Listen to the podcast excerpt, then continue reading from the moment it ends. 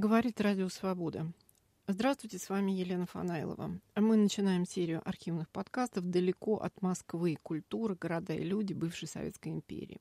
Полуостров Крым, город Ялта, время кино. В 2001-2003 годах по поручению редакции «Радио Свобода» примерно раз в месяц я ездила в удаленные от столицы пространства. Для первого архивного выпуска мы выбрали крымский сюжет именно потому, что исторический и политический контекст поменялись безвозвратно. То, что тогда казалось невинной ностальгией, сегодня выглядит как бессознательный имперский шовинизм. Тогда шла Вторая Чеченская война, сейчас идет война на востоке Украины. Империи распадаются долго и кроваво. Разговор о кинематографе и архитектурном стиле модерн в этом выпуске – это разговор о культурной политике сначала российской, а затем и советской империи.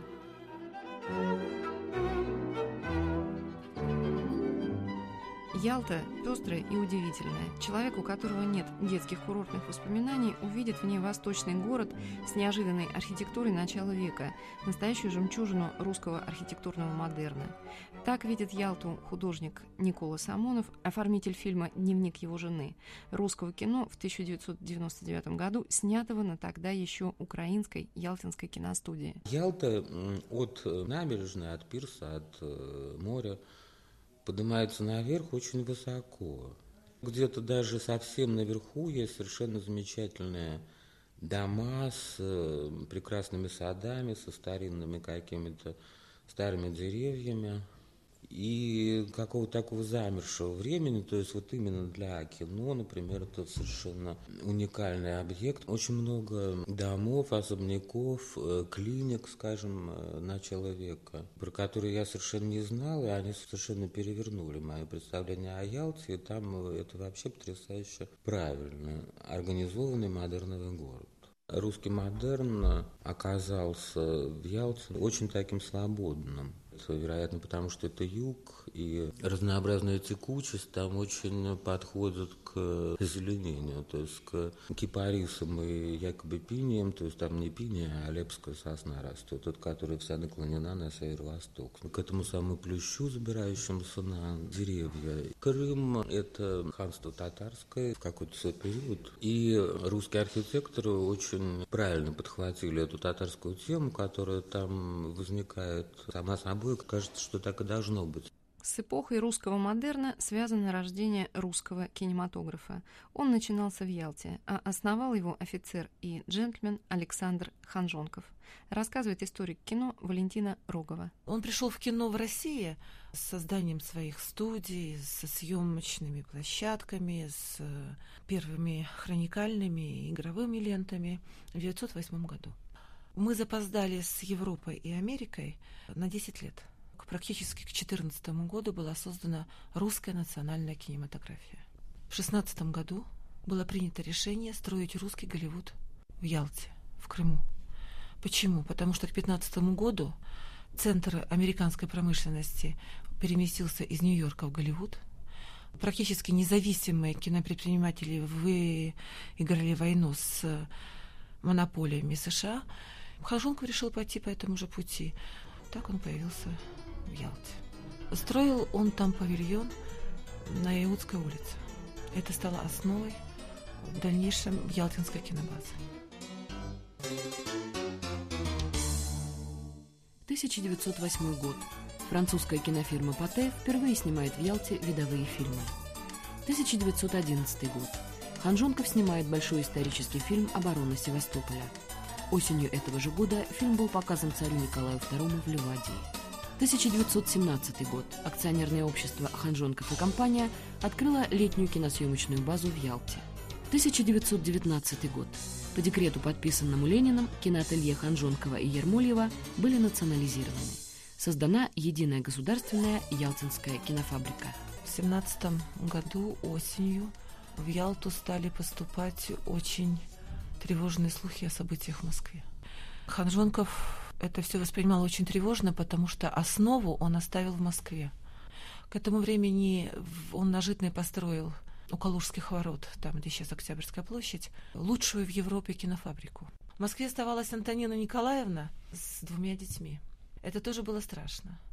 А в марте 18 э, года и большевики, вслед за ними Деникин, объявляют всеобщую мобилизацию.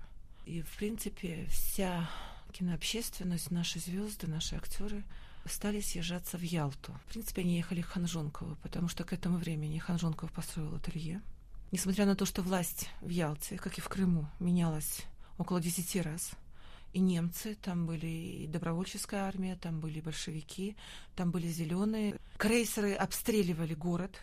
Рабочие, которые строили Канжонковскую фабрику, они предлагали ему переселиться к ним в район Массандры. Там было все-таки безопаснее. Ханжонков оставался рядом со своей фабрикой. Деньги поступали неравномерно.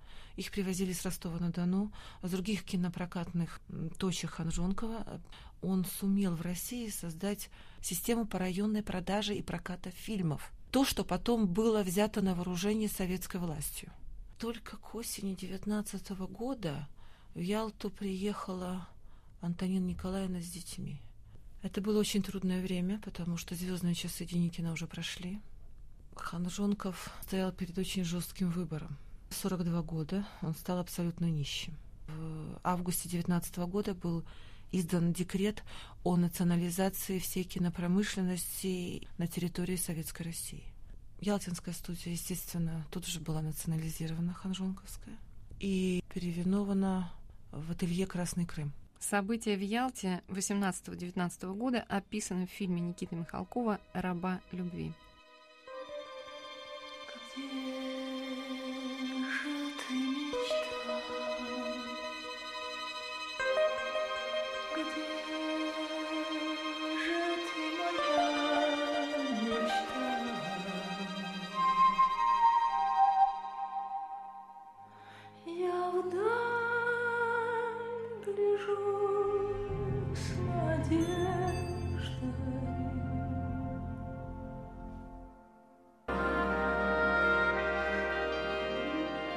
Александр Ханжонков уехал за границу, но, впрочем, довольно скоро вернулся в Россию.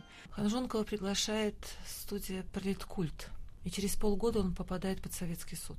Он его оправдывает, но Ханжонков становится лишенцев и вынужден покинуть Москву. А в это время его фабрики, киностудии передаются из рук в руки акционерным обществом до период НЭПа. Семья Ханжонковых едет в Ялту. Когда они приезжают туда, Лишенец Ханжонков не получает никакой работы. Конечно, ялтинский период, советское похмелье. И на глазах у Ханжонкова происходит абсолютный развал. То есть то, что он создал за 8 лет, приходит в такой упадок, что в сороковом году Михаил Ром, Григорий Александров, Фридрих Эрмлер, братья Васильевы пишут отчаянное письмо Сталину, что все. И в сороковом году, когда уже шла Вторая мировая война, 24 августа Политбюро принимает решение в течение четырех месяцев разместить в банках Германии, США и Швейцарии свыше 40 миллионов рублей на закупку киноаппаратуры, оборудование киностудии и прочую необходимую продукцию. Советская история Ялтинской киностудии была такова. Слово директору киностудии Валерию Пендраковскому. До войны эта студия была базовой студией для обучения национальных кинематографий. Работали грузинские кинематографисты, среднеазиатские, здесь снимались татарские фильмы. В 1936 году Ялская кинофабрика была передана студии «Союз Детфильм».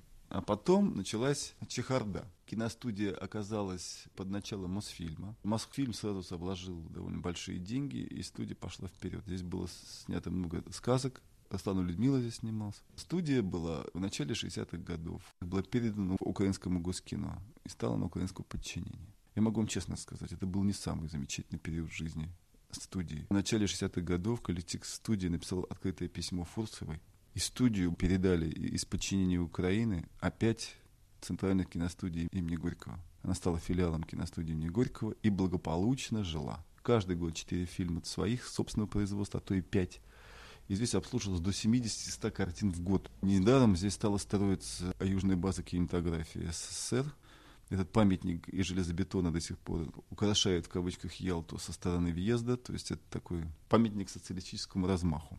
Но в 91 году все развернулось на 180, и опять киностудия оказалась на Украине. В 98 году обратились к старшему брату, и старший брат стал помогать. Гибридом, порожденным временем, выглядит и является не только Ялтинская киностудия. Художник Никола Самонов. Все хорошие дома заняты под какие-то здравницы советские, которые сейчас влачат довольно убогое существование. Для, конечно, съемок там совершенно раздолье. Туда надо зайти, в эти самые санатории, и перекрасить их, и, пожалуйста, вперед снимай. О времени и городе Ялта говорит журналист Андрей Сандлер. Мы, побывав в Ялте в 2002 году, во многом испытали те же ощущения, которые испытывали люди, которые приезжали туда отдыхать тогда, когда это была всесоюзная здравница. Санатории, все дома отдыха, они все сохранились они сохранили еще и какую-то внутреннюю атрибутику. Вот наиболее ярким, на мой взгляд, этому подтверждением является Ялтинский троллейбусный парк в котором, к своему величайшему удивлению, мы обнаружили и бюст Ленина, и огромные транспаранты с социалистическими лозунгами.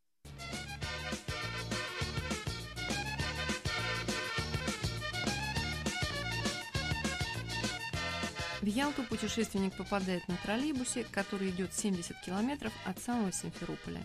Так приехал в город журналист Андрей Сандлер. Машина, сконструированная чехами, специально для города Ялты. Если мне память не изменяет, 40 лет назад. Трясет неимоверно на кочках. То есть никакого намека на общение совершенно. Наверное, чехи его сконструировали специально по заказу какого-нибудь члена политбюро, который сказал, что в социалистическом обществе секса быть не может. Едем в отпуск в Ялту, должны ехать молча. Ну вот я представляю, как мужики, вот э, прилетев на самолете в Симферополь, садились на этот троллейбус и тщетно пытались завести какой-то разговор вот со своей спутницей. Наверное, прав был тот член Политбюро, потому что факт, который случался после того, как они мучились, там, он их настраивал действительно на здоровый отдых. Они видели панораму Черного моря, все то, что они видели, въехав в город, было вообще блаженством, потому что троллейбус там не может передвигаться быстро. Улицы очень тесные. В этих узких улочках между дешевыми кофейнями и частными владениями, которые оплетены виноградом и глицинией, можно случайно увидеть здание Ялтинской киностудии говорит оператор Ялтинского кабельного телевидения Александр Филатов. Вероятно, это место на Севастопольской, вот богом определенное для того, чтобы там, там была киностудия, а не какая-нибудь гостиница. Сейчас в Москве вы можете любого старого актера спросить, что такое Ялтинская киностудия, гостиница Рианда. Ялтинскую киностудию любил весь кинематограф, но сегодня сюда приехать снимать кино очень сильно дорого. Это граница, это таможня.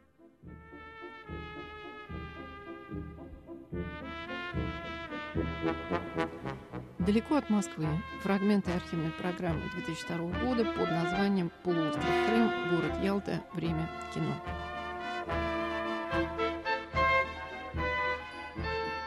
Крым – уникальный по своим природно-климатическим особенностям полуостров. Горы и море, карстовые пещеры, сосновые и буковые леса, каньоны и широкие долины, просторные степи и заснеженные плато – тоннели и гроты, заполненные морем, и все это в пределах ста километров от студии. В силу многообразия и живописности крымской кинонатуры Ялтинская киностудия специализируется на производстве сложнопостановочных фильмов, исторических и приключенческих, фантастических и киносказок. Только на Ялтинской киностудии за 2-3 месяца съемочного периода можно, не выезжая из Крыма, создать на экране тропики и пустыню, Средиземноморье и Сибирскую тайгу, американскую Аризону и мусульманский Восток. Крым всегда был излюбленным местом для кинематографистов всего мира. Приезжайте к нам и вы. Ялтинская киностудия ждет вас. Осенью 1999 года, во время работы питерской съемочной группы над фильмом «Дневник его жены», Ялтинская студия выглядела так. Было похоже все на, скажем, киностудию «Ленфильм» с этим ужасным двором, закаканным за мусором. Абсолютно стандартное советское пространство, закрашенное какой-то отвратной масляной краской такой неопределенного цвета. Рассказывал художник Никола Самонов. Ялтинская киностудия почти не снимает сама, но позволяет работать другим. Возможно, самый известный российский фильм, сделанный здесь «Дневник его жены» режиссера Алексея Учителя. Фильм об эмигрантском периоде жизни и Нобелевском лауреатстве Ивана Бунина. О специфике работы на Елтинской киностудии рассказывают художник фильма Никола Самонов и режиссер Алексей Учитель. Мы пробовали воспользоваться цехом реквизита, но потерпели фиаско. Пришлось э, собирать э, какие-то остатки мебели по образовавшимся знакомым, что было очень сложно, потому что там этого дела мало, и вообще, конечно, с реквизитом там швах. Художница предоставляла, собственно, свою мебель, которая у нее в доме, и э, познакомила нас с какими-то ялтинскими бабками, у которых еще можно было что-то такое найти. То, что я вижу внешне, меня удручает. Но там работают замечательные люди. В частности, бригада осветителей, водители, абсолютно не испорченные. Вот сидели работяги с утра, там, употреблявшие портвейн или еще что-то, но каждый день они приходили как на спектакль. Где-то недели через три один из них бригадир подошел, говорит, вот у нас есть просьба, вот мы хотим подойти, показывает на Андрея Сергеевича Смирнова, который играл Бунина, значит, взять автограф. Вот мы книжечку купили, показывают книгу Бунина с портретом. Подходит и говорит, Иван Алексеевич, дай автограф, пожалуйста. И поскольку это было у него абсолютно искренне, а не придумано, я понял, что мы на каком-то правильном пути, раз это так его проняло, и они уже не, не разделяют, кто, кто актер, а кто живой персонаж.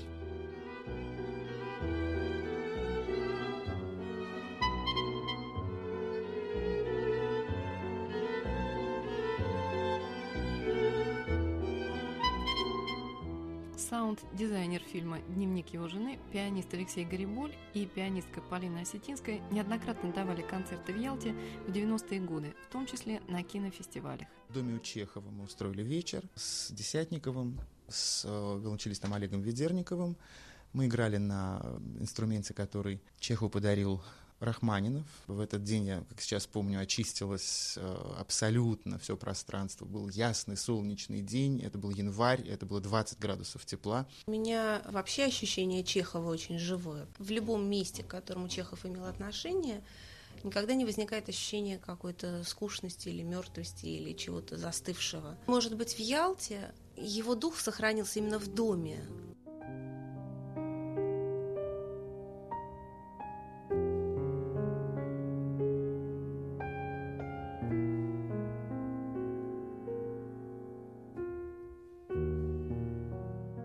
Живете, как себя чувствуете?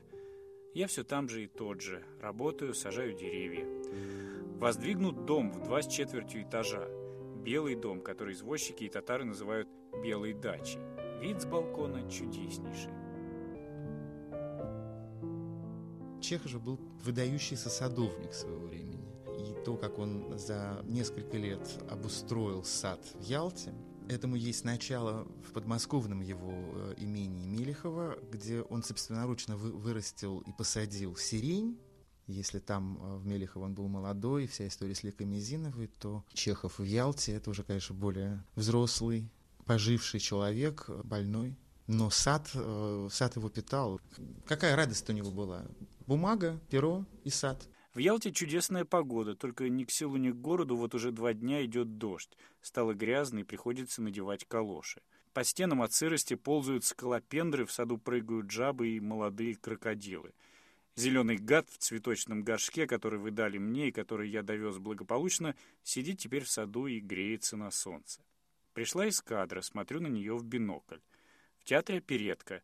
Дрессированные блохи продолжают служить святому искусству — Денег у меня нет, гости приходят часто. В общем, скучно.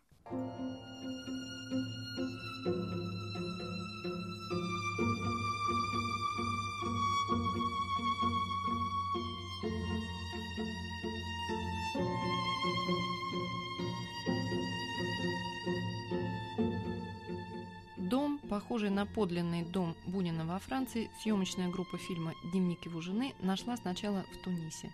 Потом по разным причинам от него пришлось отказаться. Рассказывают Алексей Учитель и Никола Самонов. Бывший санаторий ЦК партии а ныне санаторий Верховной Рады Украины. Роскошная такая территория с водопадами, с коттеджами такими, с корпусами. И стоит заброшенный дом, где каждое окно особой форме, там, в виде сердца, какое-то вытянутое. Ну, удивительно красивый дом. Абсолютно заброшенный. Когда мы поговорили с директором этого санатория, он говорит, ребята, это уже безнадежный дом такой. Теперь насколько мне известно. Этот дом чуть ли не самый популярный среди Верховной Рады Украины, потому что он действительно безумно красивый. Не знаю, как они его там приспособили для жилья, но для съемок мы его привели в полный порядок. Одна пожилая, очень активная женщина приставила лестницу к одному из окон этого дома.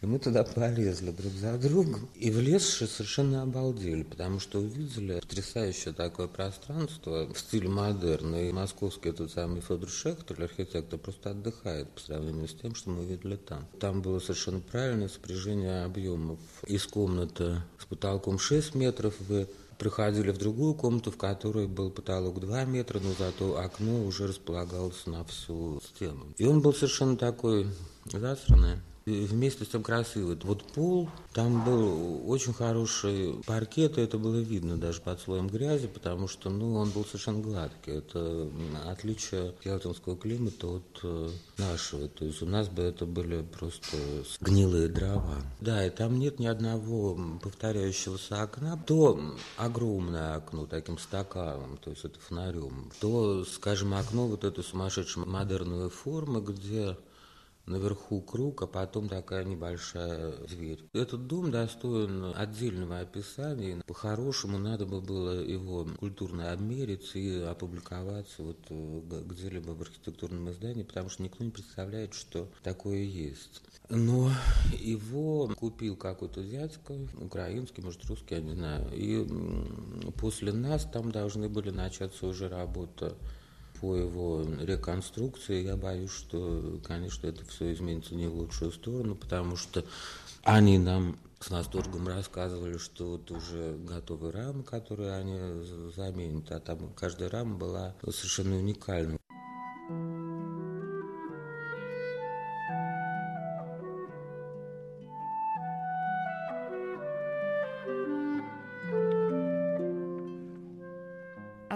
Атмосферу фильма о великом русском писателе приходилось создавать неожиданными средствами. Никола Самонов. Мы поехали на Петра, приехали к какому-то месту, где давали шашлыки и вино, и там на вершине этого места сидит дяденька в трусах, толстый, с большим крестом на груди, а под ним огромная модерная качалка. И тут, значит, вот Вера Евгеньевна Зеленская подбежала к нему и стала эту качалку из-под него подзирать и кричать «Киностудия Ленфильм». Да это для кино. Дяденька очень удивился, но дал таки эту качалку, и в ней сидит Бунин. Таким полувоенным способом приходилось обставляться. Были у съемочной группы и другие трудности. Алексей Учитель. Мы приехали, у нас начались съемки 5 или 6 октября. Как местные жители говорили, что первый раз за последние там, 40 лет, по-моему, было так холодно а у нас там вся летняя натура, костюмы. И я сказал, что в конце съемок мы искупаемся, предполагая, что мы закончим, там, скажем, в середине ноября. Мы закончили, по-моему, 2 декабря. Но, тем не менее, значит, мужественно все полезли, поскольку обещание было дано. Так что Ялта, она такая очень контрастная в хорошем смысле. По архитектуре, по людям, по атмосфере качестве контрастной и необычной появилась и музыка к финалу фильма. Основная тема картины, вот замечательный вальс, написанный Леней Десятниковым. И как бы он туда очень хорошо вставал по настроению. А идея неожиданного музыкального финала – это Алеша Гариболь. Он мне показал.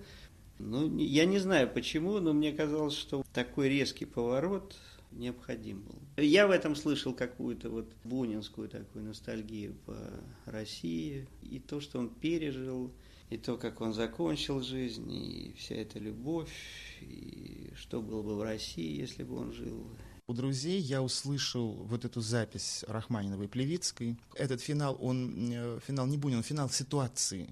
Она адресована, в общем, каким-то внутренним невысказанным словам и чувствам Веры Николаевны Буниной.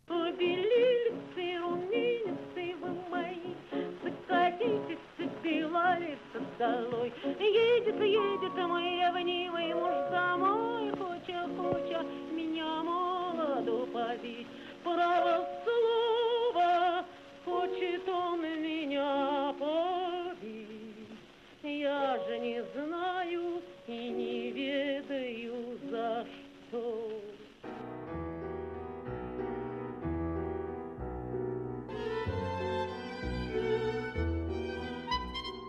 Милый Иван Алексеевич, желаю вам прославиться на весь мир, сойтись с самой хорошенькой женщиной и выиграть 200 тысяч по всем трем займам. Поживаю я не дурно, так себе, чувствую старость. Впрочем, хочу жениться. А вас все мы, ваши ялтинские знакомые, вспоминаем с большим удовольствием и долго жалели, что вы от нас уехали.